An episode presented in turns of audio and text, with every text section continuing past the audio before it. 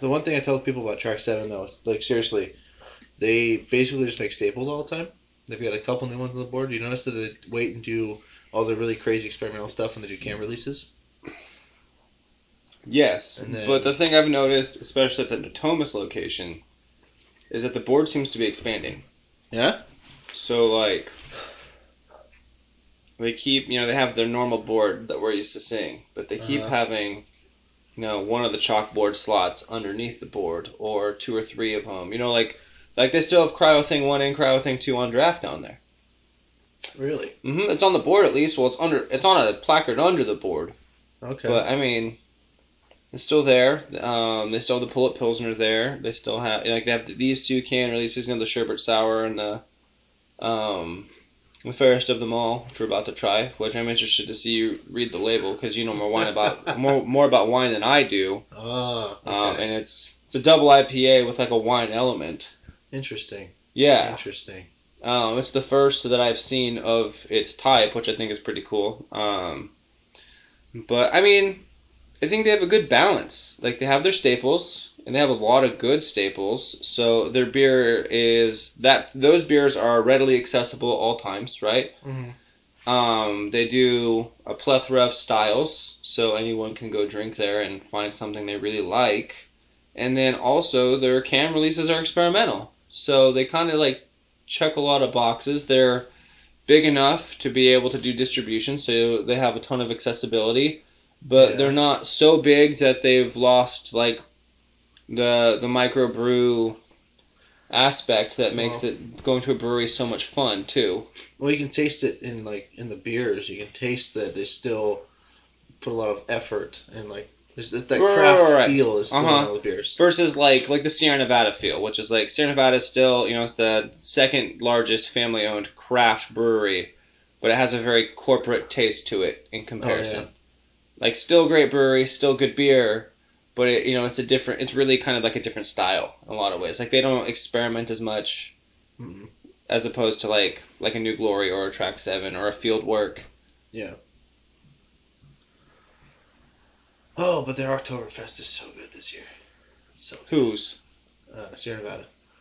Yeah, I thought you were good. saying Track Seven. So I was like, There's, It's that- okay. It's okay. It's Well, not my favorite. Fort but- Rock definitely better. Um, what which other one we try that was way better? Was uh, New Solid Glory. Grounds was the well, okay. New Glories was dope, Yeah. so good. Um, but we just when we picked up those cans last Wednesday from Smart Mart, Yeah.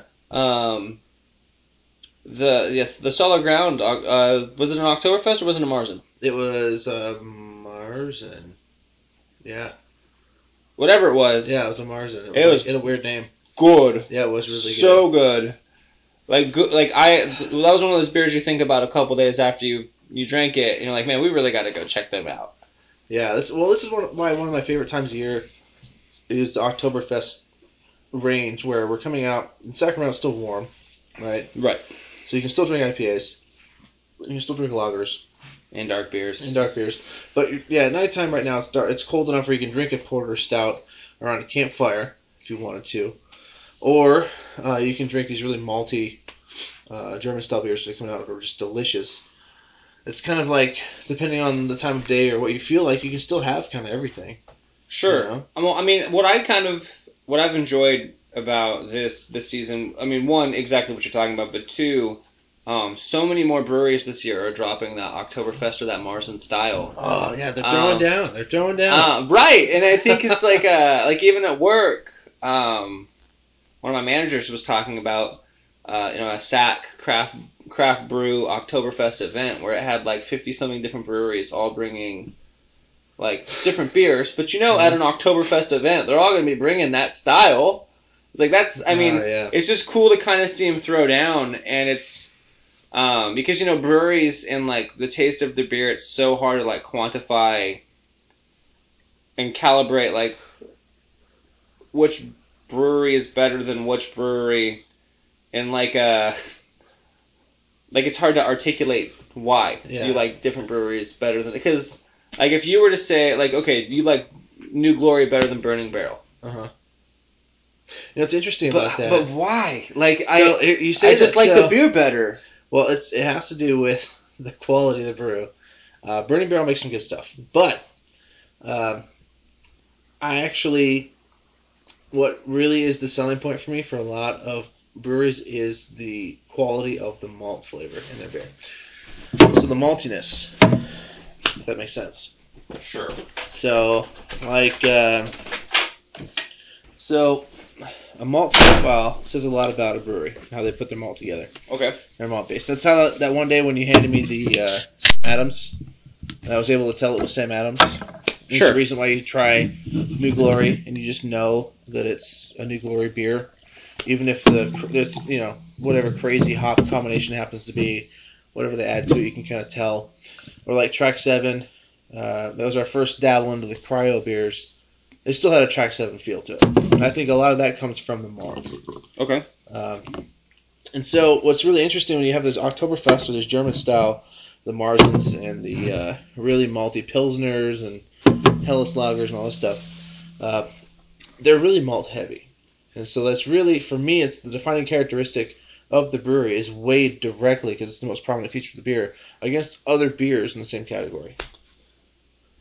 Sure, but okay, so that just boils back down to How do you line them up against each other? well, that just boils down Yeah. like to my my whole point at the beginning of this dialogue was sort of like a like that's why I like having like all these different kinds of Oktoberfest because it lends itself to that particular argument. But what kind of what I'm talking about is like how do you really compare like this sherbet sour we just had to like the new glory key lime goes. You know what I mean? Like they're both sour beers, but they're both very different.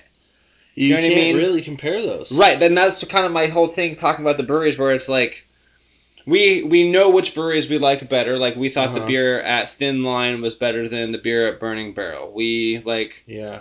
think that New good. Glory and Track Seven are typically a cut above the rest. Anything from Crooked Lane, Mhm. we're usually super down with. Um, mash. we tilt the mash we usually like. Yeah. Uh, we respect Knee Deep, but we're not super high on them. But like, that's, that's better than what I was just about to say about knee deep. That's a better way to um, put it. Uh, that's exactly um, right. We're not super high on them right now, but if you were to ask most people, like when you and I first started getting into craft beer, the two names we knew the most would be Knee Deep and Auburn Ale House.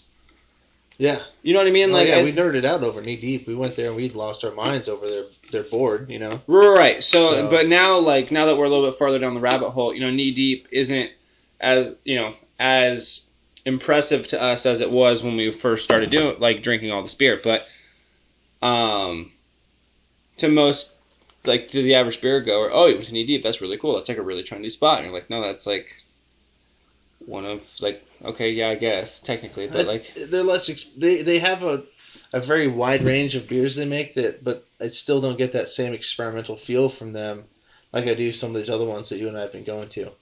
That's that's my only view. They make no, you're sure. the beers they make, they're solid. Like Tanilla's a solid porter, and then Hoptologist is a really good hoppy double. You know, that's a very West Coast double IPA. Like if you're trying to tell someone what a West Coast double should taste like, that's in the conversation. Uh, they're I haven't tried any of their hazy. Have we tried their hazy beers at all? Because I know the hazy is like a new trendy thing. You know, out here in since since we've so- gotten on the, the hazy wagon, I don't think we've we've tried any deep beer. So I think yeah, the the hazy ones we've been doing are New Glory. I mean, I'm sure they're good, but like, uh, well, right, New Glory and not New Glory, uh, Knee Deep and Moonraker though, like they're so IPA heavy, right? And I think like, yeah, but that's crazy if they're so different. But they're neighbors. But they're so different. Yeah, You know, isn't that nuts? They both make a ton of beer, but they're so different. Yeah. It's kind of cool. It's no, I mean, Yeah. I I mean, it's like like okay, Device and New Glory, so so different. Um, between um, Lockdown, Burning Barrel, Thin Line, and Claimstake, they each have their own little Yeah. swag to them. But like, again, it just comes back. You know, I think it's funny. Like, you know, it's so difficult to really articulate why any beer or brewery would be better than the next beer or brewery, other than well, because I like it better. You know, like Yeah. I guess it just means we have to drink a lot of beer because we can do like an average. Uh, how many beers they put out versus how many we like from them. And sure, if it's more yeah, than yeah, yeah, yeah, more than not that we like their beer, that we could say that's a better brewery, you know, pound for pound. Well, right, and that's why, like, that's honestly why I like um, Track Seven more than New Glory, So New Glory, Mm. I think on average is a little bit more experimental Yeah. than Track Seven. I think they're putting out a lot more beer than Track Seven. Their board is bigger than Track Seven. Um, but it's changing constantly. consist like yeah, always. It's always different. Like that's like it's it's So funny is the change is consistent. Um, but um, What's the, the downside tr- to that? Like, if you like a beer, you probably won't be able to find it again. You know, whereas you go to track seven, if you like a beer, Beeline, Hoppy Palm. I was just about to say, if, if the beer wasn't in a can, odds are it's on the board still. So, if it's canned, you're probably out of luck. Well, sure, but I mean, if you like a if you like a blonde ale, great, Oh, they have one. good. If you like a pale ale and IPA, likely have it. And then they have You the know- other staples that they kind of rotate through, you know, between left eye, right eye, blood transfusion, um, Soul Man Stout. Soul Man stout's good. Um. You know, and then they Very do like those series where you know, like the Everything Wrong and Right series that Oh, they that's do, a the good milkshake series. IPAs, um, And then they the had Oh the, Yeah uh, series, sours. Yeah, those are good. um, Um, just some like so they like they have like just enough. I mean, I feel like that's why they're kind of that's again that's why they just check so many boxes. Whereas like New Glory, okay, like there's like Ubadank or Panic. Like I'm more of a Panic person. Like that's Yeah. why they're personal, like more of my personal favorite. Hmm Which is funny because I lean more towards Ubadank. I like a little bit more of the fruity. I'm not much of a grapefruit person. I mean, I'll have it's good, it's good, but the grapefruit was not my favorite growing up. It still isn't my favorite. That's why you like the left eye right eye dry hopped El Dorado. Oh, that was so good. I was just about to say Track Seven has a really interesting thing they do with left eye right eye. Different um, versions of it that they come out with. That one was so good. I want them to come back out with that. Well, I mean, New Glory does That that with their IPAs. You know, they just had the like the soaked, dripping wet, Yeah, they do a Um, Citra, a bunch of different Citra ones. or the Do You Even series is really Oh, cool. yeah. Um, I brought that to Growler Gang that one time. That's what, Yeah. the one I did the mosaic one for Hop Topic. Ah, stop trying to steer the bus. Um, I mean, yeah. I mean, that's why Out of Bounds. I mean, that's kind of one of the breweries that has fallen off on our favorites list in the last six months because we've had so much of it. Well, they also kind of went soft. They, uh, Oh, that's okay. yeah. Soft is a little bit of a harsh word, but I'll hear it. is, Okay. But I think it's fair. Um, what's what's your favorite beer they've released this summer from Out of Bounds that they haven't released previous years? Okay, but my argument will be. I hear that. I hear that. Okay, sure, sure. No, no, no. Hold on. The other hands full of the restaurant. Um, no, no, no. Okay, so that's that's a perfectly fair question, and I'm not I'm not telling you that. Okay, the obviously the sentiment you're digging at is they don't release brand new beers. Um, very very seldomly. Yeah. Um. Okay. That's that's. I think that's fair. Um. The problem is, is I haven't been out of bounds this summer. oh, you haven't missed anything. Well, I brought over that crowler of the apricot kettle sour. That was really really good. Um, That was this- that one? Oh, that was in May, huh? yeah, that was that was from Out of Bounds. That was then- oh, that was when I went to Corti Brothers and bought all those sours, Uh-huh. and uh, that was in April. that was in April. Yeah, Okay, well they had it on draft all summer. Um, that's good. Okay, perfect. That's that was a good one. Uh, what else was new this summer? Well, when was the last time you went out of bounds? Was it when you got that crowler? No, I've been twice since then. The, oh, the only the newest thing they have right now, they have an Oktoberfest, which I haven't tried, which is probably pretty good. Sure. No, no, no. I, I, I, um, I would like to think I agree with what you're saying is that they don't come out with a whole lot of brand new beer. Um, my other but side I of don't that think argument, it's. it's not bad beer, but um, pick any one of their beers and tell me if you'd rather have that than any Track Seven, New Glory, Moonraker, Knee Deep, uh, you know, Tilted Mash. Okay, so what's your favorite? Okay, strawberry blonde. That's pretty good. I'd rather have Beeline. Okay, sure, sure, sure, sure. But I think it's. is, more blonde than their strawberry blonde. Strawberry blonde's a little little hoppy ish So I think that's um I think okay the split though I think is like 60-40 like Yeah. 60-40 Beeline like I think it's pretty even it's pretty. It's not far off. you, Yeah. you know what I mean um okay I ju- do enjoy the juiced blonde blackberry.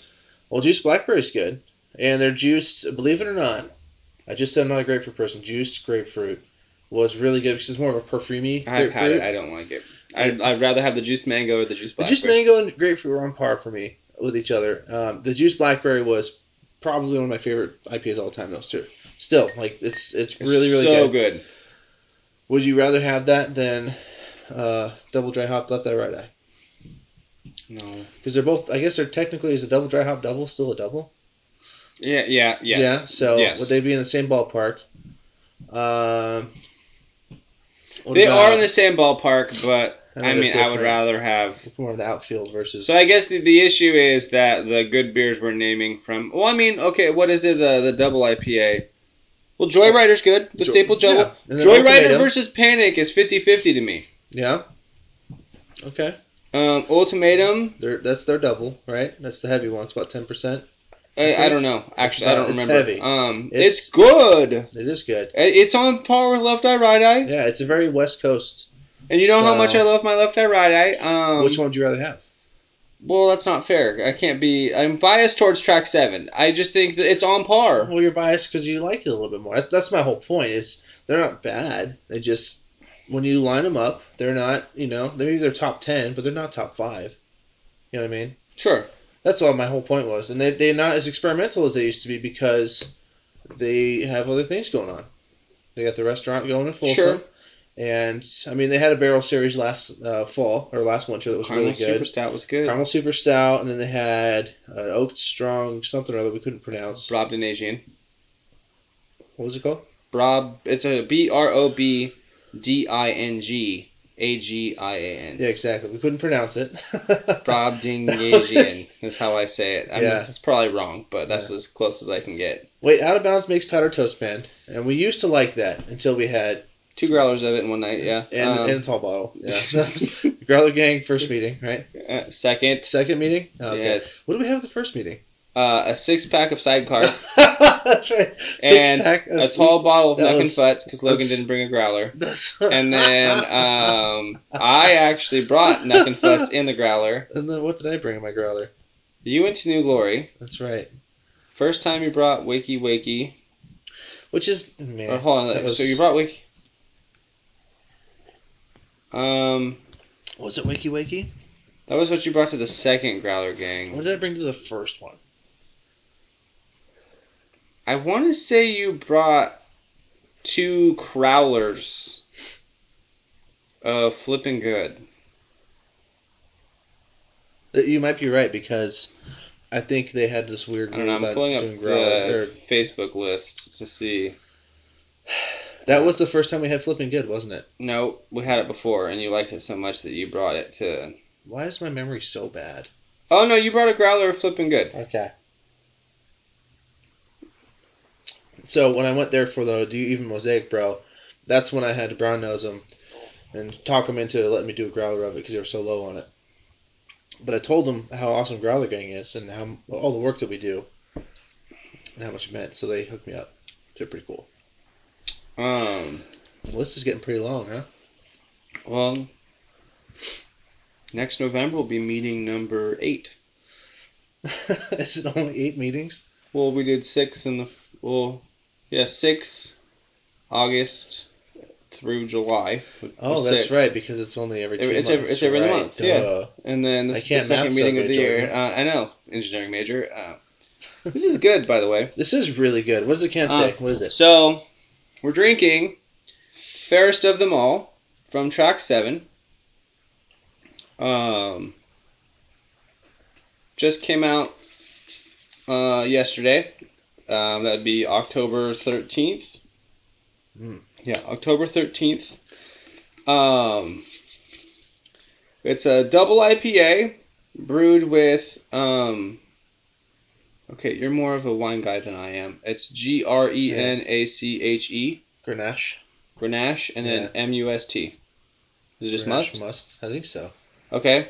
And dry hopped with Galaxy, Mosaic, and Nelson. Nelson. I taste the Nelson in here. So It remi- this one reminds me a lot of Naughty Shay at work was telling me that the Mm. Grenache must. Um, we can Google it. I didn't actually look at it. Um, she thought because I don't drink wine, right? I don't Mm. know a ton about wine. She was saying that that is like the part of the wine they don't use when Mm. kind of like the whey in milk. You know, like when milk gets made, it has that like layer that they take off of it. Yeah. But I'm gonna Google it right now. You know? I can ask Kevin, um, my winemaker I can buddy. ask Google. Consult the Google. Um, Grenache.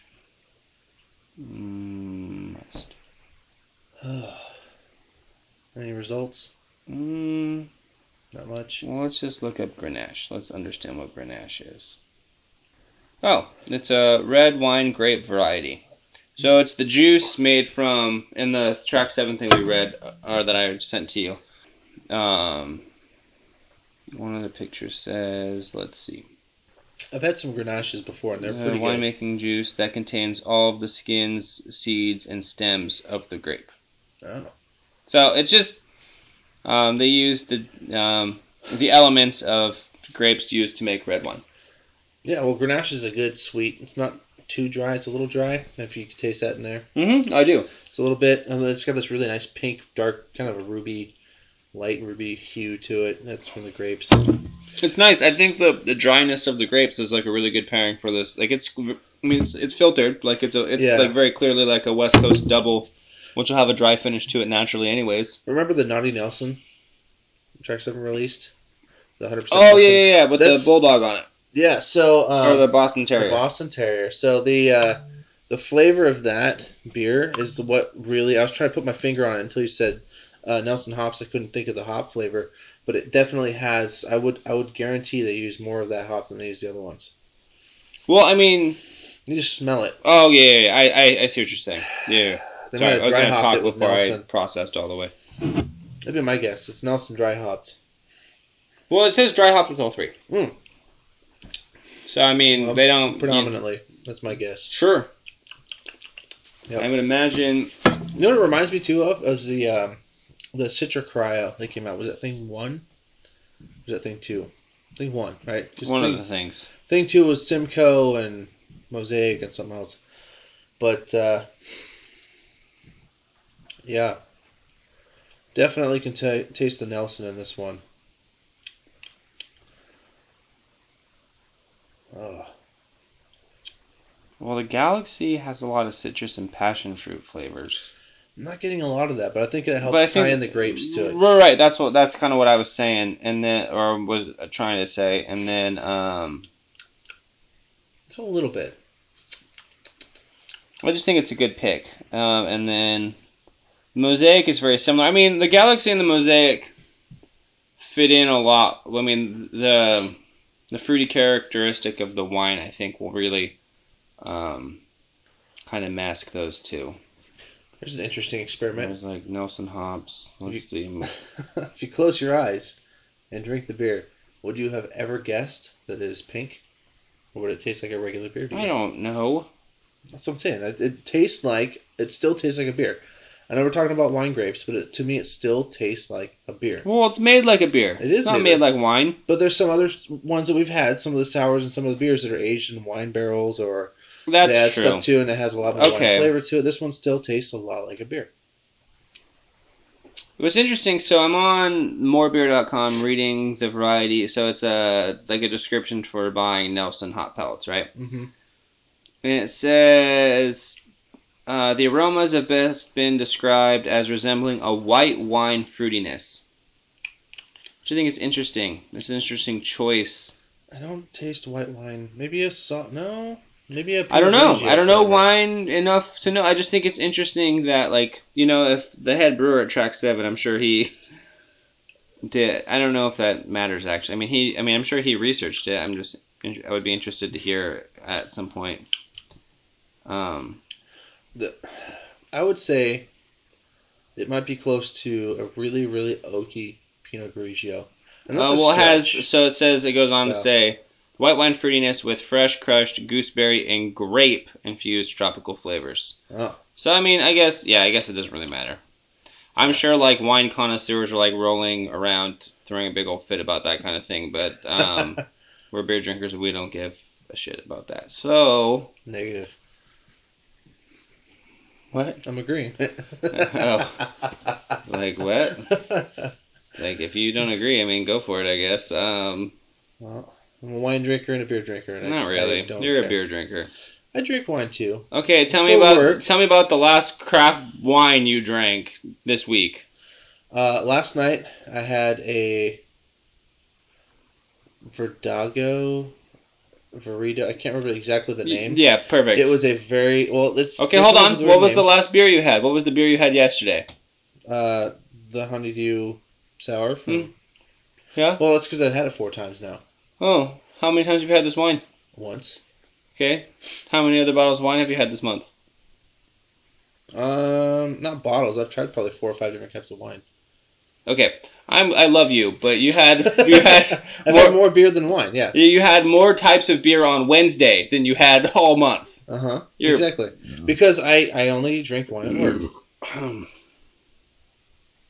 Unless like yesterday, uh, Twisted Oak actually gave me a bottle of wine to take home, and so I will drink that at home. Excuse me, by the way, I burped on the podcast and didn't excuse myself You know what? you were talking. That's that's got to be expected because we're drinking carbonated beverages. Well, no, the, the belching can be expected, but I shouldn't be rude about it. So I don't care. What they shouldn't carry the Jordan. That's the point. Is that we're all drinking beer here. I know, just the podcast has me all like paranoid. oh no, it's uh, it's part of the uh, I guess part of the trade, right? Or what do they call that? I know. I'm aware it's part of the trade. That's why I'm nervous about it. Oh, jeez. You know, what if your mom listens in? Well, so what? I want me to burp too. I've been burping really quietly. I actually have a method of burping. See, you very, say, very "Oh, I don't care," but then she got all butthurt about something you said, I would. I, she probably will. It doesn't matter. she'll probably pick something. Whatever. I mean, the only thing I got going for me is my mom doesn't really care about beer at all, so she's not gonna listen to any of this. She wouldn't listen to her darling son's podcast. I don't think she described me as that first thing you said, and even if she did, you'd be correct. oh man. No, I'm looking forward to uh to Growler Gang, Which is, let me double check the date. November 11th. Wow. You know how I know? It's my first Saturday off. You're gonna celebrate Since it by drinking. July. It's actually November 10th. Is that Friday?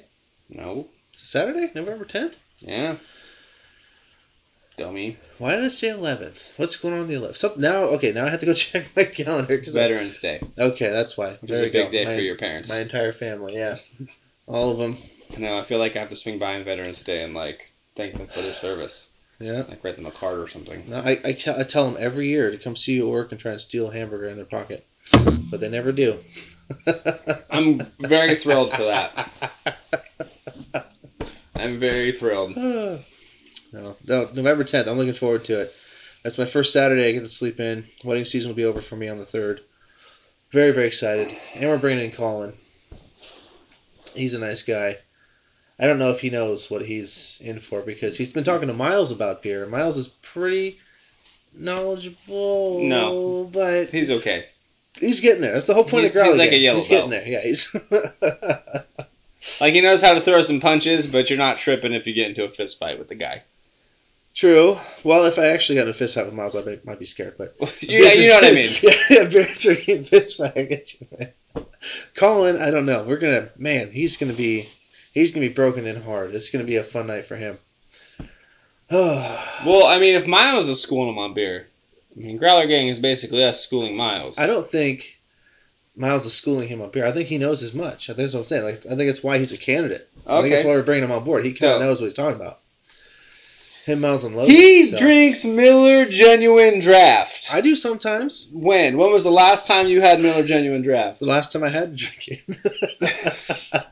and that was, hey man, um, Don't get me wrong, you drink Coors Light sometimes, and that drives me batty. But and like, Bud Light when I'm back east because that's what they drink Ah, back there. Chris, You know what? Hey, my cousin gave me a crowler. Not a crowler. What is it? Uh, a Yeti can. you don't put cooler? shitty beer in a crowler.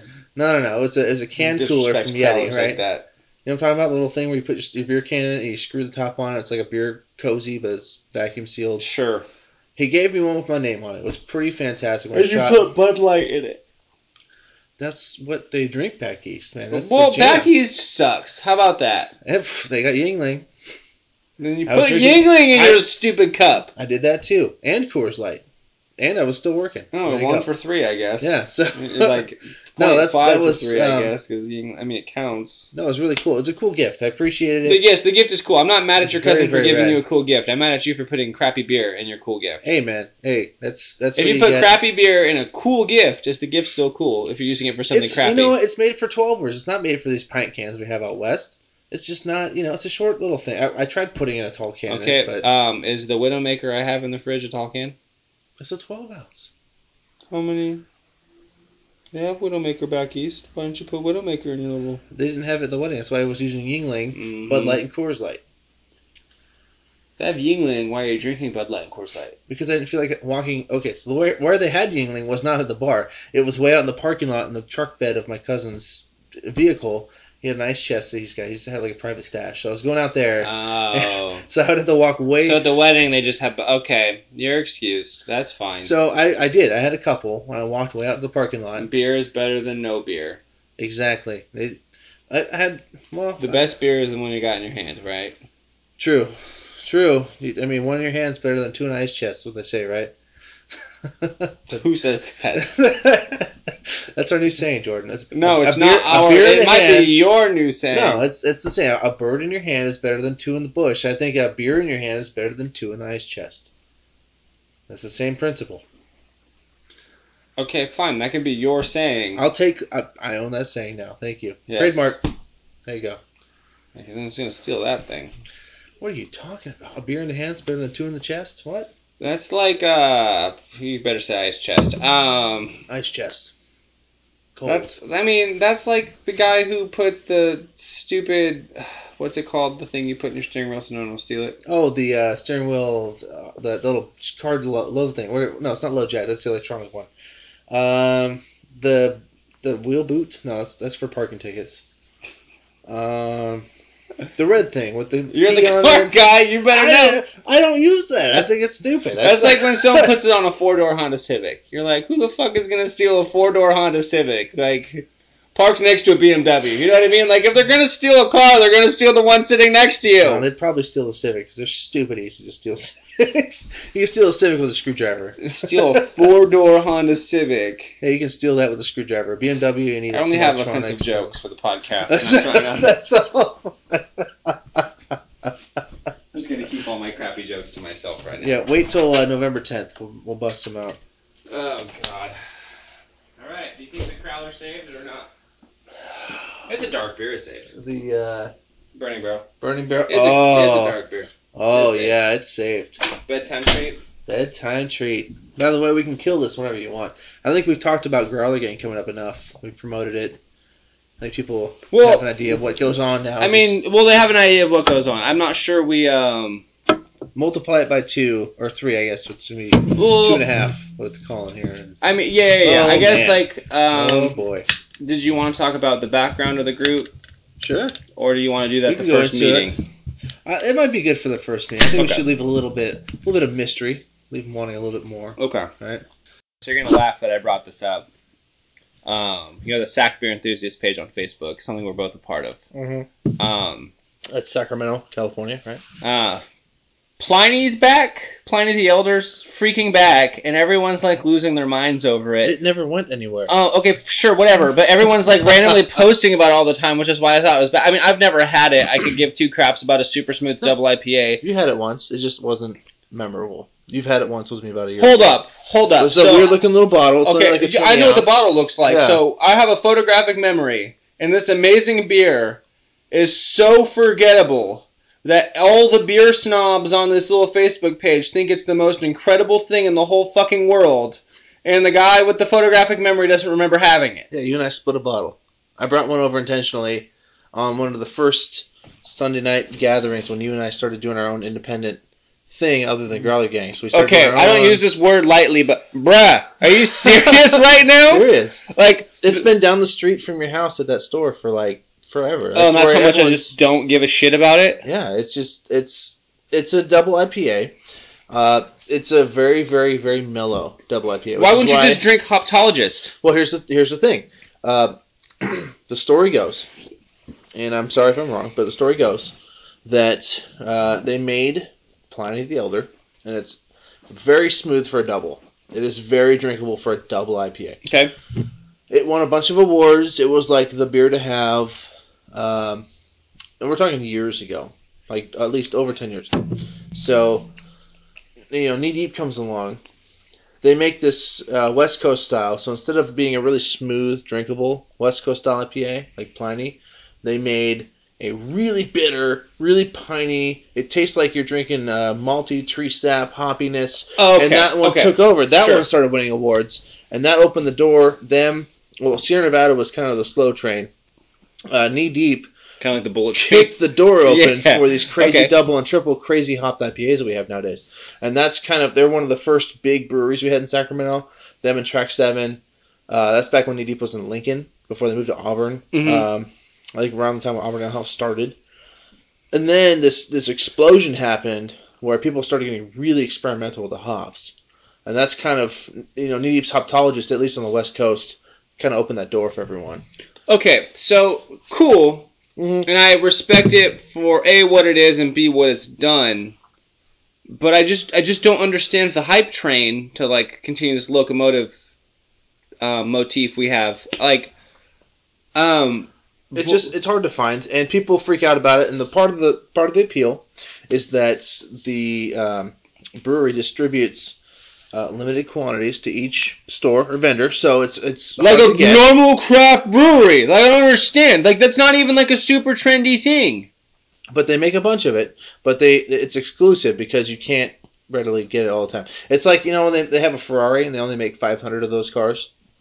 But imagine if they made 500 of those cars once a year. Okay, So that's people like, oh, I gotta have one, I gotta have one. You get So, one, like, oh, okay, cool. here's what great, I'm but- hearing though. Hmm. It used to be really innovative. Yeah. Okay? It had its time. It has its place. We should appreciate it for what it is. Good beer, right? No, Mhm. it's definitely not a bad beer. Okay? What if I told you I was going to go out and buy an iPhone 3? Had to have one. His iPhone 3 is badass. What are you going to be like? Well, why? I would, I would say that would be okay because you probably get one for a dollar, whereas uh, Pliny the Elder they're still selling it for 10, 12 bucks a bottle. Okay, but my I whole point is no. Okay, so, So- price point, you have that argument. Okay, price point is a thing we're not considering. If, we're, if I'm looking Okay. for the best phone, right? Because Pliny the Elder is being talked about more so than most double IPAs. More, more than the iPhone 10. We're Right. 10s, right? So if I was like, oh, I'm gonna go get the iPhone 3, you're like, why don't you get the iPhone 10? Is it because the iPhone 3 is better? You're like, what are you talking about? Well, we had to have a really real conversation about why the specifics about the three, uh, why that appeals to you more than the 10. And Sure, my but my whole I- thing is like, that's there's some people that really really like Pliny the Elder for its characteristics. Um, it's a double IPA that tastes like a single IPA. sure, it just feels like kind of like a poser thing to me though. Like, Well, when you have a lot of these single IPAs to choose from that are kind of on the same like palate wise, not not hop content or uh, brew style, but like you know when you actually drink it, mouthfeel, the way it enters you know your your senses, the way you taste it, are on par with a lot of these single IPAs. There's a lot more single IPAs that are better. So Sure, no, and that's kind of my whole point is like, it's good beer, drink it, whatever. But Yeah. like, if you're paying 10, 12 bucks a bottle, you might as well. Um, well, and it's. I'm still not even talking about price point though. Like, it, it's great, drink it, but Uh-huh. like, why why isn't like every other staple at every other brewery getting the love? Like, um, like at that point, like Breaking Bud should be getting a ton of love from Knee Deep. Like, as much as I, it's not really my thing. Like, um. Panic from track seven, Ubadank from New Glory. Um, the you know device has IPAs like anything from Moonraker for crying out loud. Like, how I just don't understand. Like, I just don't see like we're just so fixated on like the impact that it had back then, which is great, but that doesn't mean that's the impact it's having now. It's like listening to Uh, Led Zeppelin, right? Led yeah. Zeppelin's great. It- imagine listening to Led Zeppelin if you've only heard rock and roll from the 90s forward. And then you go listen to Led Zeppelin. Oh, this is cool. It's different. It's great. All right. You can see the foundation that it created for the stuff that you liked previously. Okay, okay, hold on. Okay, But perfect. I have the perfect discussion it better. It doesn't make it better. It doesn't make it more appealing. It gives you perspective, which is what you're talking about. Right. An appreciation for something different, but it's not like, I, well, you're talking to me. I'm a Led Zeppelin fan. As a Right. guitar player, he Jimmy Page is is the man. But as a band as a whole, even though they're extremely talented musicians, all as you know individuals, the way they come together, they do have a style that is 70s rock. And you're talking about modern rock. You're talking about modern musicianship. you know, 50 years later, it's a whole different conversation. Sure. Like, okay, so if I was to say, like, when people, you know, because I play the drums, people like, who's the greatest drummer of all time? The popular pick is usually Neil Peart. Yeah. Um, the douchey pick is Travis Barker. Buddy Rich. And then, like, the I'm kind of a prude pick Uh-huh. is Buddy Rich. Okay, there you go. So Uh, I guess I'm a kind of a Yeah, prude. yeah, yeah. Um, I played drums for 10 minutes, by the way. um, and then you know the argument is like, oh, without Neil Peart, you don't get Buddy Rich. And then my argument is like, okay, well, without or Buddy sorry, Rich- without sorry, without Oh. Buddy Rich, you don't get Neil Peart. Sorry. Oh, Um. Okay. without Neil Peart, you don't, or without Buddy Rich, you don't get Neil Peart, right? So Uh-huh. like, that's my whole point with anything. Like, every we're always expanding on what's been done, and you can't expand on what's been done if what's been done hasn't ever been done. Like, it's not a like that's not how the world works. Uh-huh. Well, I guess a better But- comparison than Led Zeppelin would be uh, Pliny the Elder is more like Jimmy Page. Or not Jimmy Page, Jimi Hendrix. It's the Jimi Oh. Hendrix of guitar playing. Well, sure, It's still cool. People still like it. The hipsters still love it. right? J- like, so great. drummer equivalent is Yeah. like Pliny's, but uh, Buddy Rich, right? Yeah, it's And I'm like- style, but I'm like- different. I'm like, okay, Neil Peart, like, shreds him musically, like Mm-hmm. note for note, like has more progressive ideas, so the palette's there. Mm-hmm. Um, and really built on what he did from a different genre, like also explored a lot of different elements that weren't available at the time, so like electroacoustic elements, like really like revolutionized how drum solos were played, and like all these other things that were never done before. Be like, no, Buddy Rich. No, Buddy Rich. No, Buddy Rich. I'm like, yeah, he's great. I just don't understand why we're not talking about these other things. But in the drumming community, that's not a thing that happens, right? Like, those are just like the pillars that are very, um, like, Would concrete be a pun for a Uh, pillar? yeah, yeah. Um, you know, those are the pillars that are just very uh, convenient for a lot of people who are familiar with those names to just kind of rely on. Like, those are safe Yeah, picks. So if like yeah. someone's like, "Hey, who's your favorite drummer of all time?" I'm like, "Aaron Spears." Like, well, do you think he's better than Buddy Rich or Neil Peart? Like, well, no. But you didn't ask me who's the best. You asked me who my favorite was. Like, Well, here's, um, here's the difference too.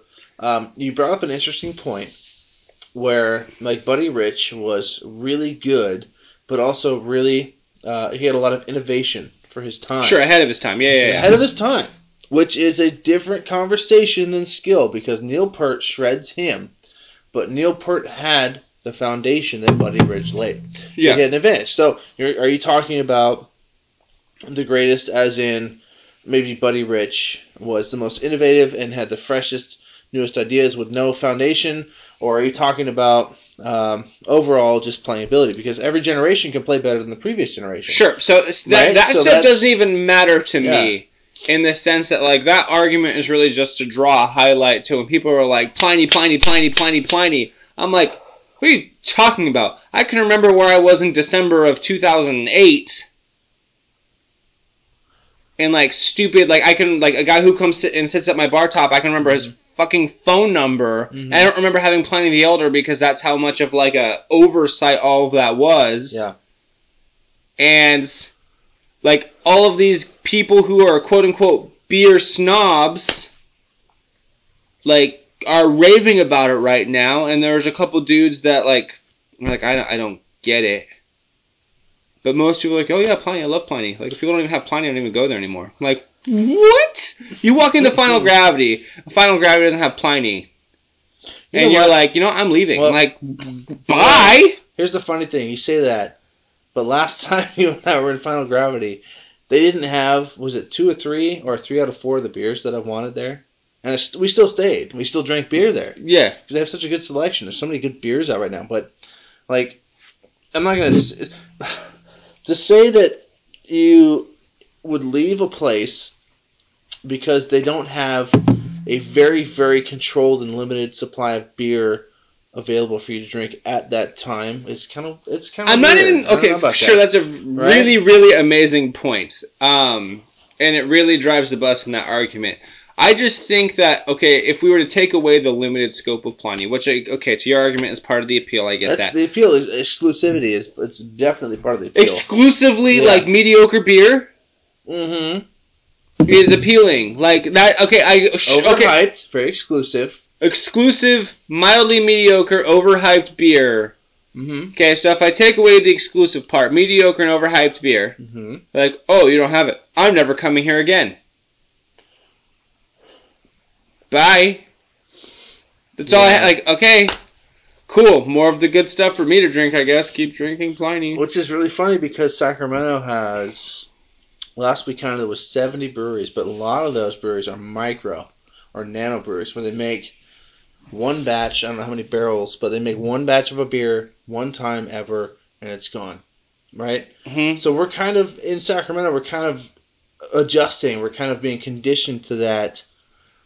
If you don't, But it's not one batch and it's gone. It's small batches Well, and well- like like it's a trail of breadcrumbs. And that's what I'm talking about. Is just people that are getting upset. It's kind of funny because every other beer they drink, it's only available for a short time and it's gone. so it's like all these different bars and stuff are rotating handles constantly.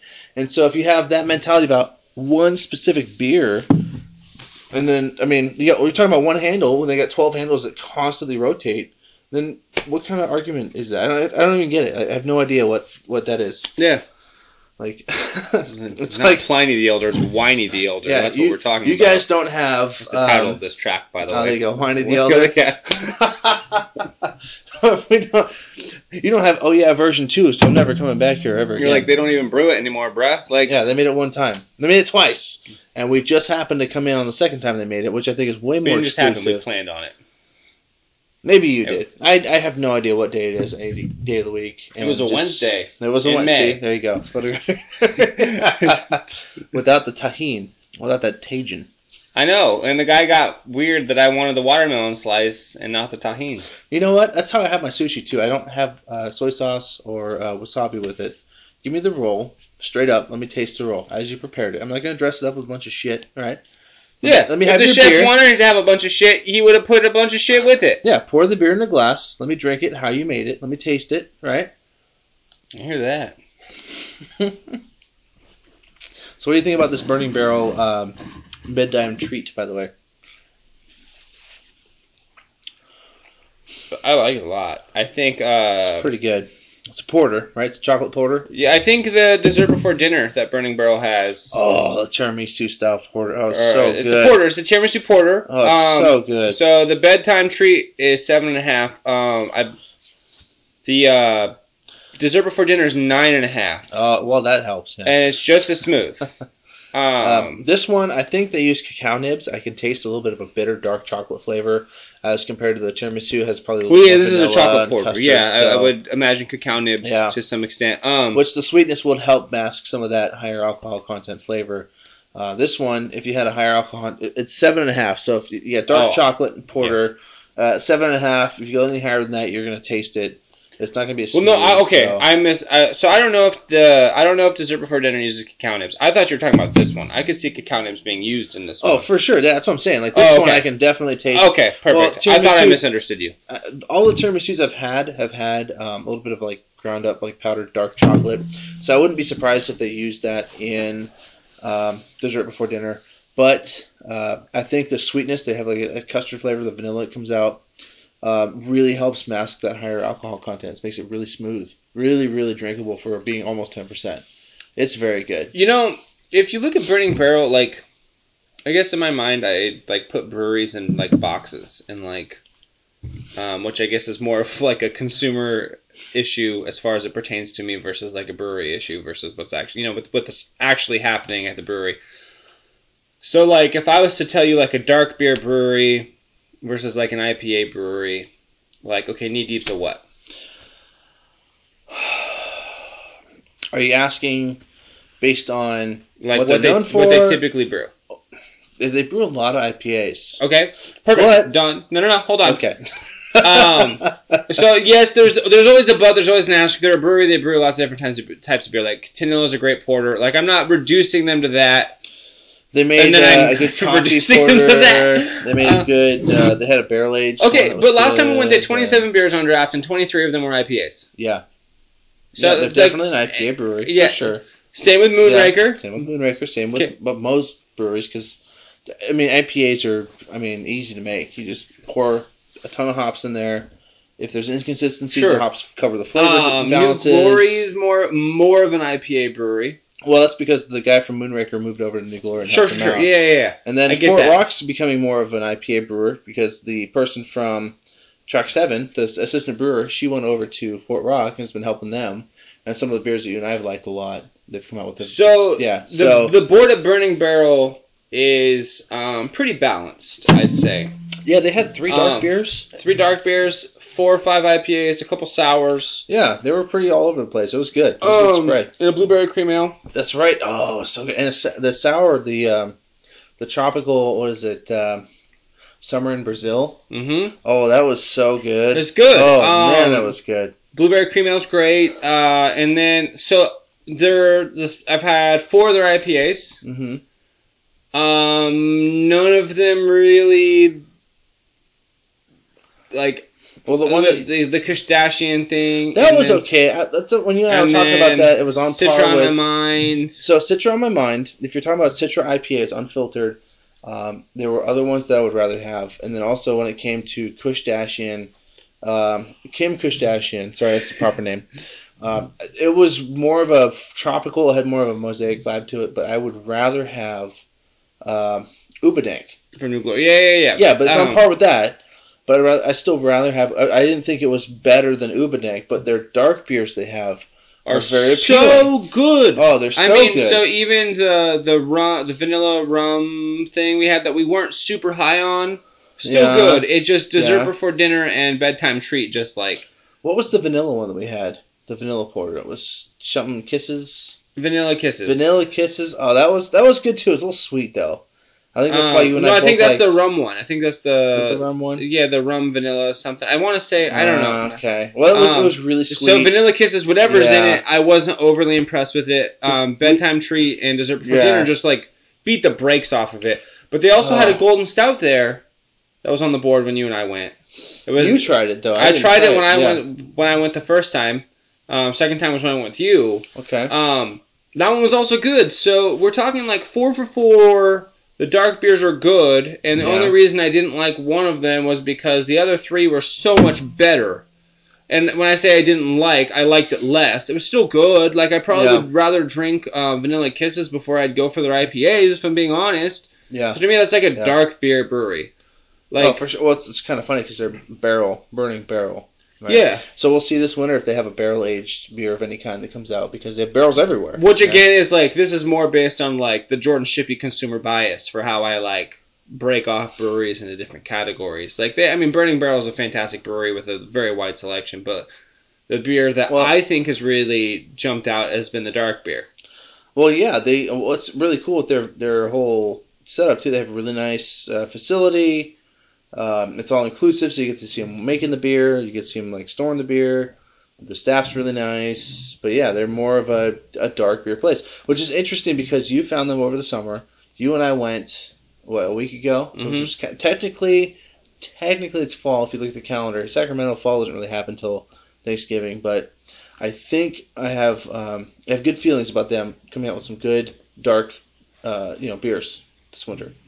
We might have to go back, you know, after Thanksgiving and Christmas. I mean, they're totally worth checking out. You know, they're in the so- Barrel District out in Rancho Cordova. I oh, mean, oh, for sure. I mean, if you're checking out Claimstake, might as well check them out. Like Thin Lines right there. Oh yeah, Thin Line's awesome. Lockdown Oh, is like a little hole in the wall, but they make some good stuff too. Yeah, they do. Okay, I haven't. So That we'll robust blonde ale I showed you, the Maryland, was like. yeah, we'll have to go back and try that because I went when they first opened and they weren't set up yet. you didn't so go to that location though. No, I didn't. I ha- we have to go back and try them out. I'll, I'll give them a chance. I, I, you've gone. I haven't gone. They're good. So, um, I think. good. I mean, so we lo- we like Thin Line better than Burning Barrel. Um, Well, I Thin would, Line. The people I like that, Burning Barrel better than I like Lockdown, but True. um, Lockdown's good. It's good. It's worth. It is. it's it's It's worth to check it out. That's what I'm saying. We, we have to go check it out. Like you left device de- device being like meh. Well, it's yeah. Device is Lockdown. like I let. I, okay, I got a growler from Lockdown. Like that Yeah. just shows you how. that's a good sign. That's I mean when I went to Device, uh, a friend of mine and went and I went after class one day, right by Sac State, and I mean they have Integral IPA, which is that's their staple, and they have a I like others. it. It's okay. It's, It's not. okay. I mean, if we're talking like we've mentioned the other staples so many times, the other staple IPAs. I mean, I don't think it's as good as those ones, but it's, it's, not. It's available in stores. If I, you don't okay, want to go to I'd rather drink Pliny the Elder, I guess, than I'd than Yeah, Integro. Um, but I mean, it's not It's a win for bad, Pliny. but That's how. if you're talking about rankings now, that's when it gets kind of hard because they're not up there in the rankings. But Okay, they are but, but why? convenience. Why? They're, they're right there, but they just don't have that that like the taste. I don't I don't know what it is. I couldn't put my finger on it, but I know that's what I was talking about. That's my whole argument. And the last thing we did was that um, you should really just put these two segments together into one thing. we can Um, do that. I it's so hard to quantify like why, but like I guess the flavor. When you drink a beer, do you like it? Do you not like it? And from the most of the stuff that I tried at, um, I know, but then the danger of that whole situation is then then like the like mystique of something like Pliny the Elder continues to be like king of the mountain, and I get irritated by it too. Like I like like I'm just like that typical beer snob that will go so far down a rabbit hole, but not too far down the rabbit hole because that's Mhm. not cool. Like that's Yeah. you know you're going Yeah. too far. You know what I mean? I feel you. I feel you. Like I I, like I want to be able to judge beer, but then when everyone judges the beer, then it's like too trendy of a beer, and I'm not gonna like it or something. That's kind of how it comes off. But um, yeah, I'm just not. I, I, I have I haven't been overly impressed with Device. They're good beer. Like I try not to hate on local breweries, like local businesses. Like they're brewing beer. Beer's wonderful. Like if I'm gonna But I uh, there- you- that brings up my point that I was going to make with device is if you do homebrew, you can do a, a, a bunch of beer and it comes out to about let's say fifty cents to a dollar per pint. You do it yourself. When they're serving beer for six seven bucks a glass, and I get the feeling that the beer they're making, they're just making money. Whereas a lot of the other places that you and I go, Hmm. they really care. They really care about what it tastes like. They really care about the image. They really care about the branding. They really care about when you drink their beer, how do you feel? How does it make you feel? How do you like it? What flavors come out? Is it seasonal? Um, I mean, it, forgive me, device. I'm sorry, device, but I've only been there once, and I wasn't impressed because I felt like it was a, a, a place that was opened up to be trendy. It was opened up to cash in on this apparently cash cow that's you know everyone in Sacramento has to make their own beer.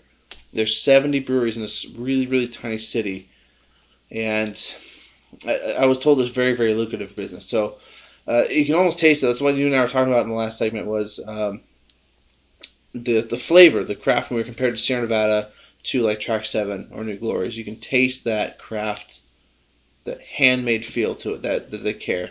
And I don't taste that in Device as much. Hmm. And it's intangible. It's really hard to put your finger on, but that's the vibe. You know, when you talk about um, in that really long spiel you just gave, you were talking about, you know, My like bad. No, uh, that was that was great. Uh, that's, what that's the beer talking what, too. what talks about uh, you know talking about like what makes a great brewery a great brewery and like all these elements that go into it and like a brewery really cares. Um, while we're drinking Burning Barrel, talking about this, uh, the aesthetics part of the brewery at Burning Barrel are like they couldn't have hit it out of the park harder. Like as That's much, what I'm talking about. I like Um, the atmosphere. The staff is really nice. Well, like so the atmosphere is great, but I'm talking Mhm. like down to like the uh like the way the tables are constructed. They just they Um, just take a chunk of wood and they lacquer it and put legs on it. And it's just a piece of a tree you're sitting at. It's really cool. Um, and the same then- thing for their flight boards Yeah, too, the right? flight boards are one of the things that really sold me on. They're really um, awesome.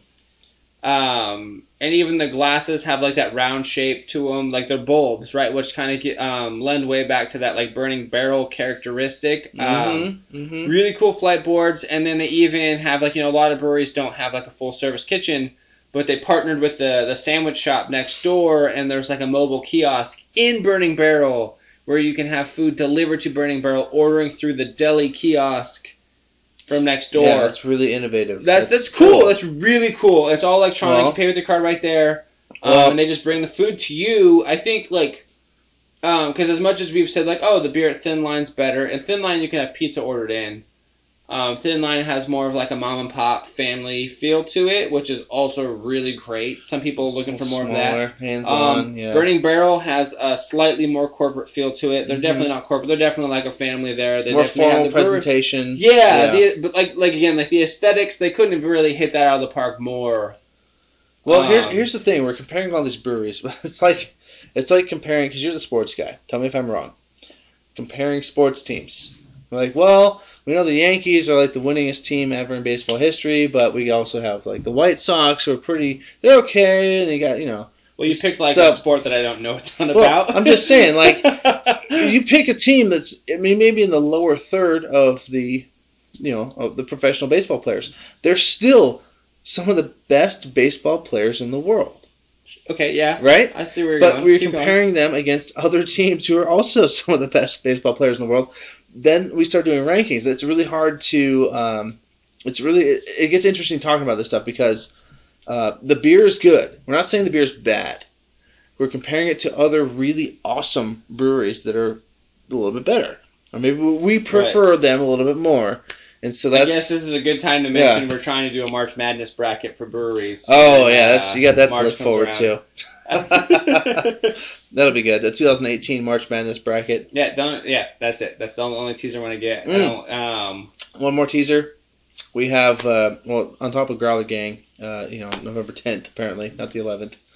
Um, we were going to have a um, a Goose Island Bourbon Country taste off at some point in November, early December. We haven't picked the date yet. yeah, bottles That's- of four different vintages from Woo! different years At 15, 16, 17, and 18.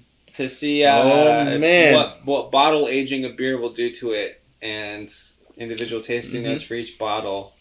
Yeah. And uh, See how they change the recipe every we're year. doing small Oh. samples of each bottle because if we drink one bottle after the next, by the time we got to whatever bottle we did last, we're going to be too tossed to really know. That's that stuff's like 15%. So we're each basically drinking two bottles of that. That's ooh, man. big old bottle of wine is what that is. Yeah, we're drinking two bottles of one each that night. That's gonna be a that'll be a fun night. So tune in. Oh man. All right, we plugged ourselves. Let's continue. We're, were we we're talking about Burning Barrel and how they're still good. Maybe not our favorite, but they have a lot of good beers. But that's why I compared them to baseball teams, where Okay, They're still you- amazing I- baseball do you players, Feel like, but- do you, do you feel bad because you're hating on Device? Is that why you're comparing it to that? no, I, I don't think Device is. I don't like Device very much. They don't really have any. I've, I've been there once, and that was the first time I ever tried their I'm gonna beer. tell you right now, Device is And- probably better than Alaro. Well, I haven't been to Alaro. Okay, so I went to So- Alaro. It's very much like the old Rubicon location, right? Except they, they pull up the carpet Okay. and you know they have like it's a cool little trendy spot. Um, maybe I just got like a not so wonderful server Okay. Okay. um, who didn't really know what she was talking about. Um, so Alaro had some cool styles. Like I learned a little bit there. Like learned like what a California Common was, which uh, is either it's brewed like a lager and aged like an ale, or it's a it's brewed like an ale and aged like a lager. I'm pretty sure it's the first one. Um, Okay. Which is cool. It's like an early style, I guess. At uh, I want to say like during the gold rush or something when people first started moving over. Like that's kind of like a style that first came to be. Um, I could be totally full of crap about that, but that's kind of the sentiment of what that style is about. Um, you know, it's a very old school style. So they have one of those. I think that's really cool. Um, you know, a lot of people are like, if you're like, what's your favorite drinking style or style of beer to drink? And people are like, oh, California Common. You're like, what are you? We're still like, we're still talking about beer? Yeah, it almost sounds like a, a sour or yeah, a cider yeah, or something. Uh huh. And it's Yeah. um, you know, that's kind of where the they sort of mix the ale versus lager kind of family, and I think that's that's cool. There's something to be said for that. Um, I was kind of thrown off. Um, the the filtered IPA was a little bit hazier than the hazy IPA. Based Yeah. on That's interesting. That's a very interesting. based on well right so um and that that assessment is based on the way my flight was labeled and when i brought it to the server's attention she was like yeah i know we have a hazy it's really clear it's the Oh, way it's they the way filtered it with a fishnet. It's the know. way the head brewer filters it and i was like well wait why why are you filtering it if it's hazy Is it filtered or is it not filtered? The It should be like, did you put a filter in there or not? Right, right, Like, and I come on, understand there's like different grades of filtering, but like if you're filtering it, you can't say it wasn't filtered. Uh-huh. I guess is sort of how I feel about that. Yeah. Um, and I'm not a brewer, so I, I guess you can take that opinion with a grain of salt too. but so like okay, the difference between a pale ale and IPA, right, is the amount of hops they put into it, which Yeah. is sort of subjective to the brewer, right? Mhm. So like a knee deep pale ale will probably be hoppier than um, like Sierra Nevada pale ale, for instance. On that Um, though, I think you and I have talked about. Couldn't you go by alcohol content, where pale ales are usually around five percent, like a, an average beer. IPAs yeah, yeah, yeah, yeah. six, Sure, that's seven, that's something fine. that, you um, know, but I guess it just tell, but- Uh, it muddies the water a little bit Yeah, because it so makes the hoppy pale ale like six percent. That might be hoppier and a little bit higher in ABV than some IPAs you might find. a little bit more IBU value. Maybe a bit higher. I don't know. Yeah. Again, we don't know because it's it's that subjective. Like we don't know definitively because of that. Like those are great rules of thumb to kind of sift through the the beer world by. But um, and I guess um, without having enough knowledge about it, I guess that, that's how I want the hazy versus unhazy thing to be. Whereas like okay, I guess maybe there's a world where a, a brewer brewed a hazy Mhm. that wasn't like you know Sculpin from Ballast Yeah. Point is a little cloudy, but it's unfiltered still. But they had um, Aloha Sculpin, which was unfiltered. Um, well, I haven't had not- that, but I just I think it's interesting that it's a filtered IPA that's still a little bit hazier than other filtered IPAs by other breweries. True, So- true. So my whole point with that is like, okay, you have a filtered IPA that's hazier than your hazy IPA from the same brewer. Like Mhm. if we're talking about brewer subjectivity and the styles are subjective to the brewer, like I don't even know how you do that. So between like the beer being the beer is kind of like what you talk about the device, like it's okay. Um, they have good food. Yeah. Um, Okay. like to be honest, like if I was gonna take like a girl who really liked beer out on a date, I'm probably like Alaro's towards the top of the spots in the Sacramento area because they have food too. Like um, And the food's good. food's good. Yeah. Um, Okay. beer's beer's solid, but like Fieldwork is down the street, and Fieldwork is beating the brakes off these guys. Oh, Fieldworks put out some great stuff. And year. Big Stump Oh man, they're so good. is right down the street from Fieldwork, and Big Stump has a way better reputation than Alaro.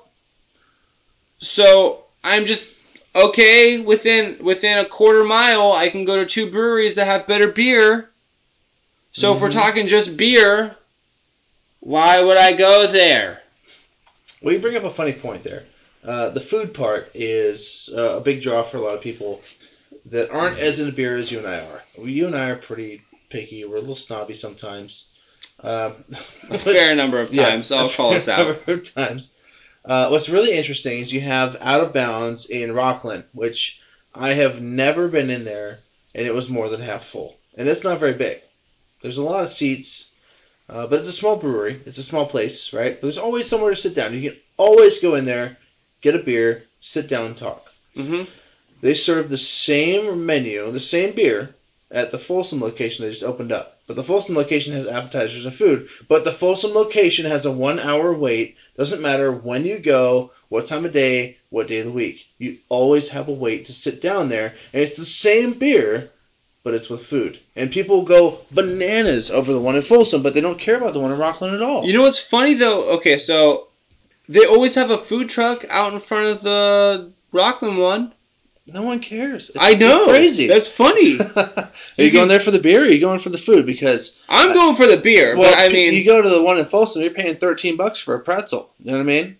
Are you, you're going for the beer, or you're going for the food because it's I guess I mean I, I wish your your point wasn't like so accurate because it like irritates me that people are like oh there's food we're going. it's it's also funny because it's Folsom, and the same beer is being served, and people can't get enough of it. And you go, oh, have you been to the Rocklin one? There's much better seating. It's a lot less busy. There's one in Rocklin. What? It's like, Like, that, was the first one. That's the original one. That's the one where you can actually talk to the people that make the beer. They know more about the beer. That's the Folsom one. Not to bag on Out of Bounds because we do like Out of Bounds, but They're great. We just we've had their stuff so much, and like you said, they haven't released enough stuff, enough new stuff. Yeah, well, when they first opened the Folsom ones, when I got that crowler of the apricot kettle sour, that was really, really good, where I asked the guy how they made it and why it wasn't as sour as it should have been, and he.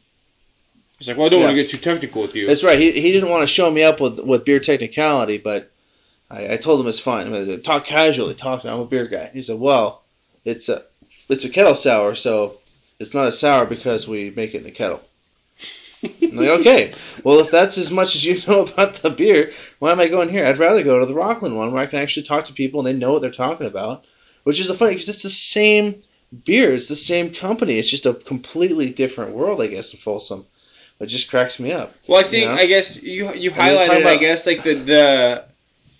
I wouldn't imagine that the people who own Out of Bounds intended for a different demographic, but It's a completely different demographic. Yeah, you know, part. like you you highlight on like they're clearly looking for a different experience Mhm. between those two locations, which it's which is fine because there's a different experience provided, but because we're looking at beer, right? Like we're not Mhm. talking about brewery food. Like we guess we could have a second podcast for brewery food, but yeah, we usually just Taco Bell, whatever. Uh, yeah.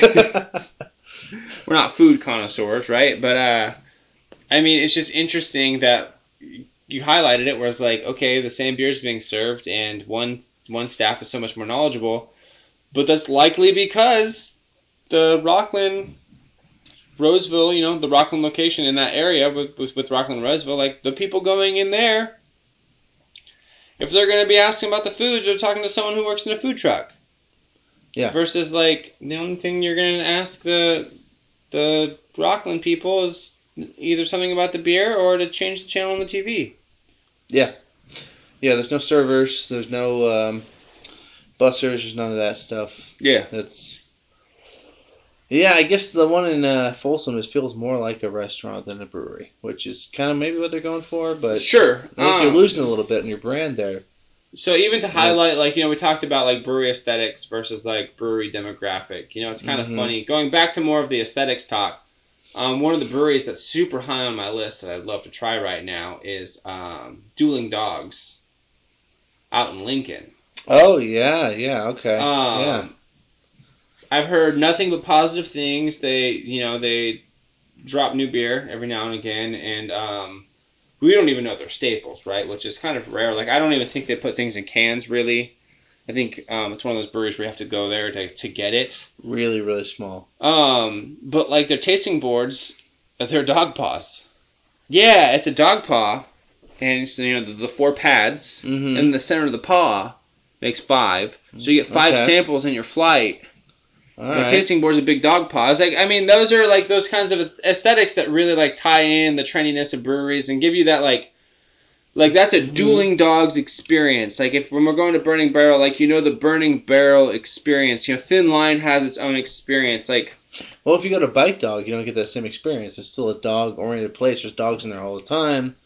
It's a, it's a, it's called Bike Dog, but you don't get the same dog experience. yeah, As you go to Dueling Dogs. It's I think Bike. Dog makes great beer. I mean, the They aesthetics of the atmosphere. brewery are like, but they're not on par. Like the aesthetics of the brewery aren't on par with Burning Barrel. No, they're not. They're not fancy touchy. They're more like, hey, sit down at the bar and watch out because we're making beer right behind your head.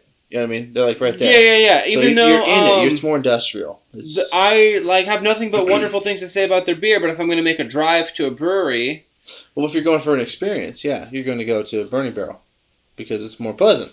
okay. But if I'm going for beer, like when was the last time I went to Bike Dog? We went there and uh, they had a bunch of stuff on tap. We we we liked their pineapple IPA they made. We liked their Neapolitan. That was good. I love Velodrome. uh, That's your staple Velodrome was double. good. They have a good pilsner. Well, when was Um, the last time we went? Like that's well, my that's thing. It's like as good as the beer is, is like when was the last time we felt Well- compelled? like as cool, like At the Bike Dog's time, not a bad place. It's just a little bit of a drive, and it's not It's a bit of a overly enticing to us. It's not very exciting, but then also they do distribute a lot of their beers, so we can get it without having to go to the brewery. We can get cans everywhere. Okay, So I think that that's makes a really it a little point. bit a little bit more accessible than most breweries. Which, Yeah, that's that's a good point. Mm. I think because um, Bike Dog's good. Oh, they make really good good. stuff. We love Bike Dog. Yeah. And plus, just- last time we were in there, they had a Boston Terrier sitting at the counter. It was I rad. yeah, that's so. that's what you care Hey. I you can know give what? two shits about a Boston Terrier. You know Terrier. what? Um, we need more beer. What do you want to drink? Oh, Widowmaker. Keweenaw Brewing Company. It's good stuff. Who Keweenaw. That's up in. Uh, is that? A Native American tribe? I don't know. That's It's what that sounds like. it's uh, Upper Peninsula of Michigan, uh, up by Houghton. It's actually in Houghton. Oh, yeah, You're out. talking way up by Canada, kind of on the east or the west side of the UP. Projects Um, into Lake Superior and was the site of the first copper boom in the United States. Yeah, it's old mining town, but Population is roughly 43,200 people. Yeah, Houghton is uh, basically it's a college with a bunch of college kids that do everything for the whole town. And they're a bunch of really really smart kids. It's Um, gotta be Native American for something. Yeah, it's all French uh, Native American up there. It's it's pretty cool history, but Keweenaw Brewing Company makes some good beer. A cousin of mine gave me this beer uh, a couple years ago to try, and it was up until I shot his sister, also my cousin's wedding. Uh, a couple weeks ago, a I photographer, smuggled. not a gunsman. That's right. pictures, pictures. Um, I smuggled some back in my uh, suitcase on the airplane, uh, so we can try it here out in California. But he was saying uh, they have college nights where it's a dollar pint at the brewery. It's pretty good stuff. It kind of tastes like a craft version of a Guinness. So, Okay. would you like to do the honors, Jordan? Sure, pour, pour it. pour it out. Pour it. It's only a 12er, so it's really small. We're going to get small samples, but oh, it's good. It goes down smooth. It looks like it. It looks like Guinness, doesn't it? Yeah. a Um, little bit. It's not an Irish potato stout. Technically, it's a um, black ale, but it has a lot of similar characteristics. Mm, Black ale, easy on the hops and easy on the palate. A light-bodied ale with hints of smoky molasses and a surprising depth of malt flavors. The Widowmaker, an early pneumatic drill without benefit of dust suppression, introduced to the copper country in the 1890s, contributed greatly to the morality of miners due to prolonged dust inhalation. Okay. Well, after having that um honeydew we just killed off, you can definitely taste the dark, smoky flavor of this beer. It it tastes like it, the first initial flavor tastes like a barbecue. Where the hell is the ABV on this? It's about five percent, roughly five Mm. six something like that. It's not too heavy. I don't think it's listed on the can. That's fine. It's whatever. Let's try this. What do you think, Jordan? Straight up, what do you think? Smell it. Talk about it. What do you got? Let me just. It smells kind of like a like a typical porter or stout.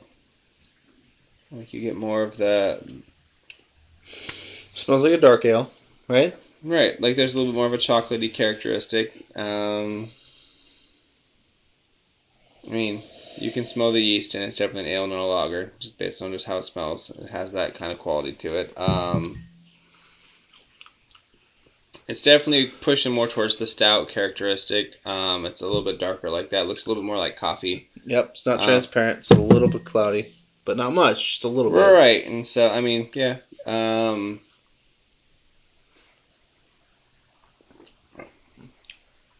it's very smooth. Um, That smoky flavor jumps out right in front, doesn't it?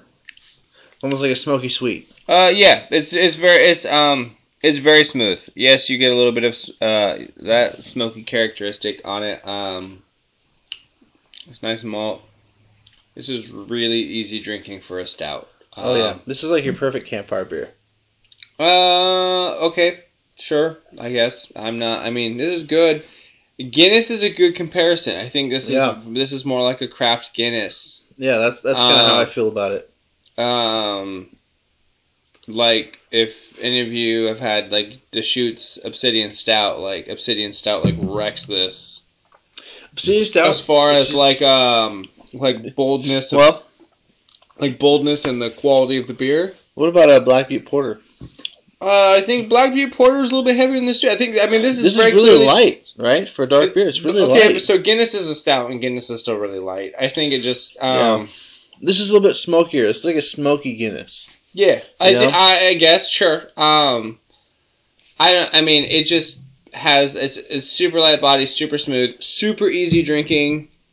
Um, this is great, easy drinking for winter. I guess you know it's cold outside. Campfire, sure. I guess campfire is great. Um, I just don't think like if I'm out at a in my own head, if I'm like, okay, what's the perfect beer to drink out by a campfire? This isn't what I'm getting. Mm. But like if someone had this at a campfire, I'm not Well, think like no. most of the, the people that drink this live in cabins or houses in the woods. It snows most of the year.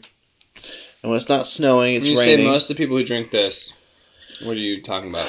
They don't distribute. They don't uh, do very, very uh, okay, diverse so camera you're talking about so like this is perfect for like the Midwest mentality. Well, I'm not even talking about. I'm talking about like this is you can get this in northern Michigan only. Like it doesn't. If you're in if you're like Detroit area, Grand Rapids, you're probably not going to see this. Uh, and we're talking that's even the same state. You so might not even see it. Keweenaw So craft beer. it is. It's very very small. It's like um, you leave Sacramento, you're not So they going to don't see. distro, Not really. but you have it in you have it in a can. So walk, walk me through it. Well, in northern Michigan, in the Upper Peninsula, you can buy it in cans and six packs. So they okay. So they mild distro then I guess technically. Very much. But you're talking also the population of the entire Upper Peninsula of Michigan is half a million people for the entire upper half of the state. Okay. So we're talking Sacramento City by itself is two million. So oh, spread through the entire Upper Peninsula. yeah, so we're talking you go maybe So really northern Wisconsin. distro very it's very light. Um, a lot of the beer they make, they only make at the brewery, which is right in. A, it's a, it's a college town. It's like if Sierra Nevada only distributed to Chico, Sacramento, San Francisco, Redding, and maybe Reno. That's it. You know what I'm saying? Like have it's you really small. have you had any? Have you okay? So have you gone to the brewery? No, I have not been there, but my cousin uh, went to school there and he said it's fantastic. He's the one that actually told me about the dollar pints they had. Oh, okay. Oh, it's fan- Um, this for a buck a pint. I mean, it's not bad, right? Good. I Yeah. think it's, I think it's better than Guinness. Oh, yeah. Um, no disrespect to Guinness. Um, have you had any? Does Keweenaw distribute anything else? Or Oh, they have a lot of different beers. I've had their Well, um, perfect. What else have, have a, you a had? blonde that's not bad. They have a pale ale that's not bad. Um, I've had I think one of their IPAs that was all right. Um, the hard part what, is what style was the IPA? it was just a standard IPA, but it wasn't. It wasn't. Okay, you say stand. Was it a West Coast IPA? No, no, it it was uh, what, like a traditional that- American what, IPA. What I was just about to say is that here on the West Coast, we are very much spoiled. We have Northeast Hazies, we have West Coast IPAs, we have Mis- Midwest IPAs. It was more like, um, remember that Sactown Brewing we had? That was like, eh, I didn't really like that one. Yeah, That's the Midwest Again, IPA. no there you go. disrespect to Sactown Union. I think the world of them, but that That's didn't that's about like. on par. Um, it's hard to judge their IPAs because out in here in California we have some pretty amazing IPAs. Uh, but they're you know it's it's different because their summer is only a couple months out of the year. For the most part, it's raining or it's snowing, and it snows about three quarters of the year. So they're going to be better at their dark beers, their browns, their their porters, stouts, that kind of stuff. Which this is a black ale. So, uh, other than this this black ale, have you had like a brown, a porter, or stout by Mhm. them? That's I've had a blonde that was pretty Good? good. No, no, no. You said blonde, Um, and then you were talking about the IPA. I'm talking like you said they're good for dark beer. What other dark beer have you had by them? I haven't had any other dark beer by them Okay. because this is the one. If you go to a bar, they have this on tap. If you go to a tackle shop where they sell fish bait, they have this in six packs. They have the the IPA, they have the the blonde, they have the Okay, so pale this is like a flagship dark beer. oh, this is if you're going to define this brewery, you would say Widowmaker. That's the beer. okay, So that's Cool. I mean it's kind of funny because it's a dark beer. Usually on the West Coast we have uh, breweries defined by IPAs. It's a little different, but again they're in a cold weather environment most of the time, so they're going to be more probably better the dark beer stuff. Uh, more traditionally in the Midwest, they're maltier. They're not as hoppy as the two coasts are, east and west. So uh, to me, it makes sense. This is my whole point where I brought this back from Michigan was because it's it's the beer that you can readily get for one to two dollars per pint any day of the week at most I mean, bars, I I mean and it's not bad. I don't I can't think of a. if someone knows an, a place in Sac where you get craft beer for two dollars a pint, Yeah, you let me know. and this Um, isn't bad beer. This is good for No, Yeah. uh, if you're talking dollar pint night, yeah, let's. I'll tip this back all night. This like yeah. Um, it goes down easy. It's- yeah, it's good. It's not like not my favorite stout in the world, but you know the the world of stouts I think is kind of like it's very much like the world of IPAs in the sense that the water is particularly muddy by expectation and what you're looking for out of the beer. So if you want like a bourbon barrel stout and something that has a lot of robust flavor, great. And then you know like we talked about in the last segment where like people really like Pliny because of how smooth it is. Like this is kind of in that that same school of thought where it's a darker a darker beer that's super smooth, super drinkable. You can tip back, you know, a lot of these, you know, anywhere like Oh, as, yeah. as many as you feel like, you know, have eight pints, spend eight bucks, tip your bartender fat, and call it a day. That's kind of what what hooked me on this beer was when I was back there a few years ago, back in uh, northern Michigan, in a town called Naubinway, and then a bar where you can get these for two bucks a pint. And my cousin and I were there for about an hour and a half, and man, I couldn't walk straight. But shit, I only spent fifteen bucks on beer and tip, so you, you can't complain about that, right? So the interesting thing too with this is there's a lot of uh, smoked porters coming out. There's smoked stouts. I would put this in the category of a smoked porter Okay. even though it's labeled as a black ale, it has the same um, mouthfeel, the qualities, the smokiness of a smoked porter. Oh, cool. Yeah. So like you know something similar like Track Seven's Burnt Fog, or um, Knee Deep had a smoked coffee porter. It was pretty good. Something like that. You definitely when you put it in your mouth, you taste that smoke. Burnt fog, I think, is a good comparison. I think burnt, burnt fog is a little uh, has a little bit of a heavier body to it. It has more of the craft feel to it. This is well, this is I mean, I think this has a craft feel to it too. I think this is just um, if you were to put Guinness and burnt fog on the opposite ends of a spectrum, I think this is like right in the middle. Like I think yeah. um, this goes down super smooth, and I think it's really, I think it'd be really easy to dismiss that as like not a craft feel. I just think it's an it's an easy drinking porter. Like it's um, It really is. It's, it's funny because it's a black ale, which is, I guess, it could have easily been a smoked porter. It just it's marketing, you know. Essentially, it's kind of how they put it. yeah, But- I I agree. But no one no one recognizes it as a KBC, Keweenaw Brewing Company.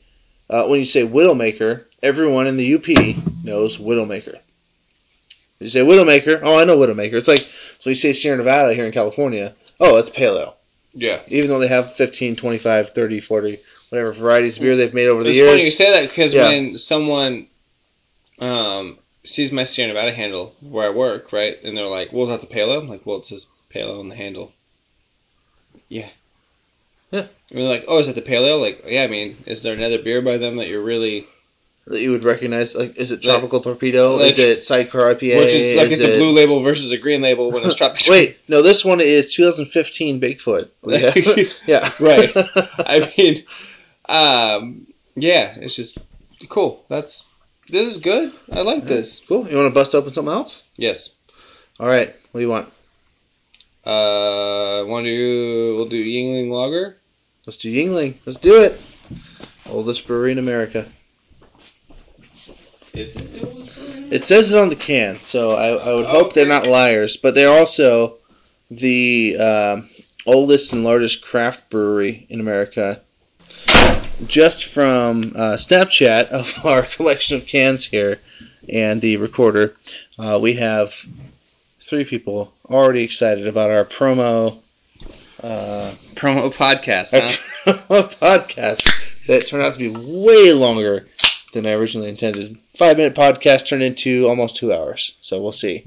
Once it gets cut After down, editing, I'm sure you could get it down to like. ten minutes.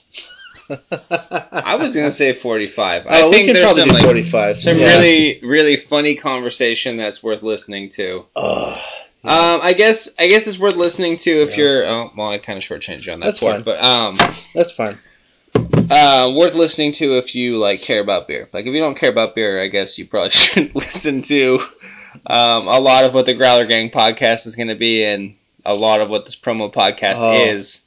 Oh man, if you like drinking good beer, talking about good beer, Mm, and a, good. a bunch of assholes sitting around a table, you're gonna have a good time listening to our podcast. That's pretty much what we are. But here, yeah. So we're talking about Yuengling Lager, right? This is the original lager in It's a can. original amber beer. Okay. It's an amber. It is. It's very malt heavy. and I mean is- this. I mean, yeah, it, it has that So it's funny. This is a Smells like a lager. East Coast slash Midwestern beer, and a lot of those like you know past Okay, what Blue is Ribbon. it with the town your whole family's from, and not putting like ABV on the beer? Like, That's the East Coast thing. like no one cares. Like, I just don't understand. No one cares. They all assume it's five percent. Since 1829, Yuengling since 1829. it's like we beat Britain down a second time, and like 17 years later, they're like, "Oh, we should we should have a beer." Mm-hmm. yes, yes, you fucking should. America's oldest brewery. Okay, on the on the can, you're right. Mm-hmm. Um, statistically, they're the largest family-owned craft brewery. Yep. Yep. Um, that's cool. Let's give this a whirl. Let's. Try it though. It's very malty, which the Midwestern style is uh, not I'm as getting a lot of like a like a caramel flavor, like a caramel toffee thing going for it. There's a lot of caramel. There's a lot of just that grainy taste to it, Okay. which is Um, interesting because it's not Midwest. It's an East Coast beer. So But what's surprising is like um, okay, so it's amber. Very, ha- it has an amber quality to it too. Um, it's a lot lighter than I really expected for like an amber lager, and I guess that's because like Well, with all the you look at the color too. It's very much an amber lager. right, which isn't very different than like a Vienna lager or a. Marzen, and we were Mhm. just kind of talking about it. But like this is this is much lighter. Like if you were to get like the Sam Adams Oktoberfest out, like the body of the beer would be a lot more substantial. Um, than this is, which isn't to criticize this, but this is ah, okay. Like and like the least disrespectful one I want to say this, like this is like borderline domestic. Here's the funny part. I was at my cousin Shelby's wedding, taking pictures, put the camera down, uh, went out to my other cousin's secret stash of Yuengling in his ice chest we were previously talking about. I was drinking it straight out of the can. Right now, you and I are drinking it out of pint glasses the proper way, and I cannot tell the difference. Sure. I just um this Okay, so like when you think about Coors or Budweiser, those um the like or uh, Schlitz, right? Or Mhm. what are what are some of the other PBR, Olympia, Hamm's. Sure, like the yeah. the old school pillars of like the American Pilsner, right? Yeah. Which is in the same family as an amber lager, even though this, this amber lager we're drinking is darker. Um, this feels okay. Like the next two in line, right? This is the the family number one family owned craft brewery. Mhm. Sierra Nevada is number two. Sam Adams is number three, or maybe I have that. No, I think maybe they're number three. Sierra Nevada is three, and Sam Adams is two. I forget. Sam Anyways, Adams is number two, yeah. yeah, second and third is Sam Adams, Sierra Nevada, whatever order you want to pick, I don't care. Sam Adams and Sierra Nevada both still have like a little bit of a craft feel to them. Yeah, well, the ingredients you can tell. When you taste the Sierra Nevada, you can taste the hops. This taste them all has separate. more of a Budweiser feel to it. Well, all the flavors kind of blend together. It has one flavor. You know? No, like if if where I worked put this on draft, I wouldn't push this. Well, no. Here's the interesting thing. You take a drink. Does the flavor change as it moves from the front to the back of your mouth? Does it change as you drink it? Is there an aftertaste? Because to me, it has the same flavor from the moment it enters your mouth to the moment you finish swallowing it. Breathe out your nose. That's what she said. Um, Whoa. um, but you're correct. No, it doesn't change That's what I'm saying. Like Sam Adams and Sierra Nevada, you drink those beers. It makes a difference if you drink them in a can versus in a pint glass. You drink them properly. This one, I feel like I wish I could like pour this back into the can and drink it out of the fucking yeah, can. you probably could, but I don't think we have. We don't have an extra, so. I don't feel like making a mess right now. That's From- what he said. From Um, experience, from experience, it tastes exactly the same. I was drinking it. I cracked a can open. I have that Yeti single can, uh, you know, beer container that my cousin gave me as a wedding gift. I appreciate it. Uh, drinking it straight out of the can that way, it tastes exactly the same. It's not bad. It's just not what you think when you think craft beer. Craft beer, you think there's different flavors. You can taste the hops. You taste the malt. You have this hand, handmade feel to it, you know Mhm. you don't really get this with Yuengling because they're so big. Mhm. It's similar to like what Sierra Nevada's kind of turning into, or Sam Adams. No, okay, You sure. know? You could, you could. Okay, there's an argument to be made similar to what Sam Adams and Sierra Nevada have kind of turned, turned past tense into, I guess. Yeah.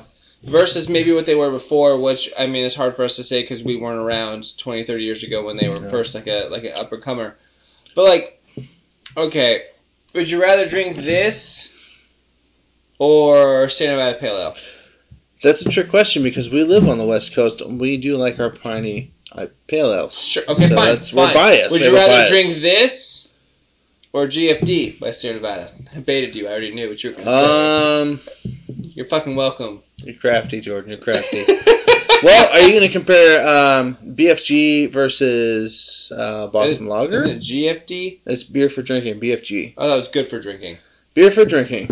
BFG. It's BFD. B, BFD. Okay. BF, something. Something that we could pronounce. BFG is the Big when we Friendly were- Giants, which is the book by Roald Dahl. If we were Um, more sober, we would know these. no, it's um, that would be a toss up between uh, BFD and this, Boston Lager. This will be third place. But will be third place. comfortably third. Yes. And there's only three. I can't overstate that. Boston Lager is such a solid lager. Boston, Boston Lager like rips the shit out of this. mm-hmm. Sorry, Yuengling. But Okay. yes, it's very much. Okay, Very Sam, much so. Sam 76 Lager is better than this. Whoa, whoa. and I don't whoa, like Sam 76 Lager. Whoa. Okay. Let's not let's not go that low. All right. Let's. Okay, if they're on par. We gotta have some class here. All right. Sam 76 Lager?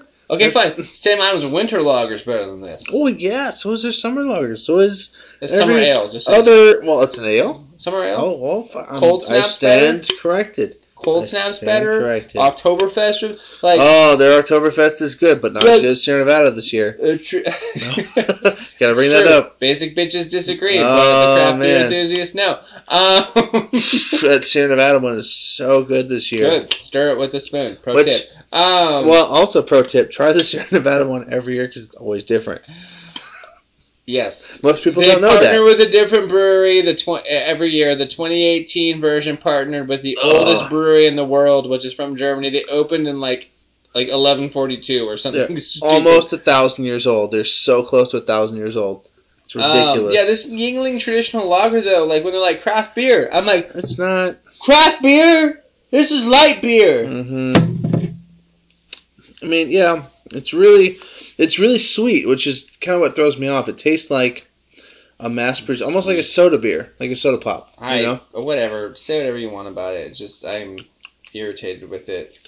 Well, that's what I'm saying. It I had two beers by them, and I'm like not impressed. I'm like, why are you even craft if you're not making craft anything? Well, because they're old. They're you know OG status. And that's it. They got the title. Okay, fine, whatever. Just be right. I don't know. Uh, yeah. So we tried Keweenaw. We tried Yuengling. It sounds like you're trying to say quinoa, by the way, when you're trying. You're in Not California. Quinoa. is like a hot. That's a hot topic. So It is. It's definitely not quinoa. It's Keweenaw. And if they found out I was calling them Quinoa Brewing, they'd probably murder me. I don't know. Yeah, your reputation in the Upper Michigan That's right. Peninsula is Hey, really- you know what? I got a good rep up there. All right. All 50 of them know There's me. like, right. Like- I was just about to say there's like literally 50 people, My family um, and everyone they know, they, they love me. That's everyone. So and the three people who want to hear what we talk about beer, um, or what we say about beer. that's right. The um, three people that don't live in California. Really, was that the people who wanted to listen to the podcast and none of them live in California? Probably uh, my cousin Tanner, maybe Shelby. She's she's pretty cool. She likes beer. Her husband Marcus, is a cool guy. Um, so I put them together because they just got married, married couple, right? One and all. Uh, Tanner, Shelby Marcus, maybe cousin Peter. Do you think he'd listen? No, I don't think Peter would listen. we don't even have a local following, and you're like, this might be an international. Hey, because anyone gives a shit about. You never know. My website, I'll have you know, gets uh, inquiries and uh, you know visits from all over the world, and I have a, a map tracker. So Is the podcast on your website? yes, it is. It's hosted on my website. See that It has plug? to be up You like that plug? You like that plug? You like that plug? It's not accessible to um, Even Buzz Jordan can give you, you know. Well, what's my website? Because I, it's not accessible directly through the website, but um, it is attached to chrismoriartyphotography.com. You like that plug? my own plug? There, yeah, I, I do like my own plug. That was good. Thank you for the setup. That was like volleyball. You set and I served. There you go. Boom. set and spike. We spiked it. Well, all right. Serve set spike. Okay, serve, set, spike. Or, or technically it's bump set spike because bump or serve goes to the other team. I don't know, Jordan. I've my never sister played. My sister played volleyball in high school. Your sis, I was gonna say I've never played women's volleyball. They have men's volleyball in the Olympics, douchebag. Which is actually one of the better events in the Summer Olympics. Just so we're clear. Does Tom Cruise play in that one too? No, dude, they're like they're pretty legit. They have dudes that are like six, six, six, seven. That's pretty hardcore. That's No. hardcore. No, I'm serious. Like, okay. Why isn't it on TV then? Because the it women's is always on TV? You uninformed douchebag. I guess I only watch the women's volleyball, which I mean, I mean, not to be like sexist, but the the booty shorts. Not gonna lie. I mean, I only knew that Sweden had a volleyball team. I didn't know anyone else did. like, I'm just saying, like, just to be. No, I mean, now this just sounds really gay. Um, the Oh, men's John. volleyball team stuff, man, like it's, whew, man, that's pretty intense. Savage. Yeah, they're no joke. All right, that's They're what we're no laughing. Um, no, just I mean, we're talking about like women in booty shorts, and like, but the men's volleyball team, I'm like, Those uh, guys in booty shorts. Oh yeah. There you go. Oh, man. like, yeah, that's kind of what it sounds like. I didn't really mean it like that, but um, That's what happens when you split three pints, two twelvers, and two crowlers between two guys. three pints. There's three pints, two two twelvers, and two crowlers. Okay. yeah. Hopefully that's what I said the first time. we'll see. No, you're good. I thought I misunderstood you. I thought you were counting the crowlers as the pints. No, no, like, I no. only see two crowlers. Got two crowlers, three pints, Yeah, no, I wasn't really a good listener. two Um, twelvers, and some Wendy's. and some Wendy's. And with that, we'll leave you. All right. November 10th, we're going to record our podcast. Growler Gang, uh, we wish Colin the best of luck trying to keep up with us, that he is not uh, overwhelmed. Hashtag Colin will quit. Yeah. no, he's a nice guy. Apparently, he knows a lot about beer. I guess we'll see. So, all right, till then, Good night. yeah, cheers. Cheers? There you go.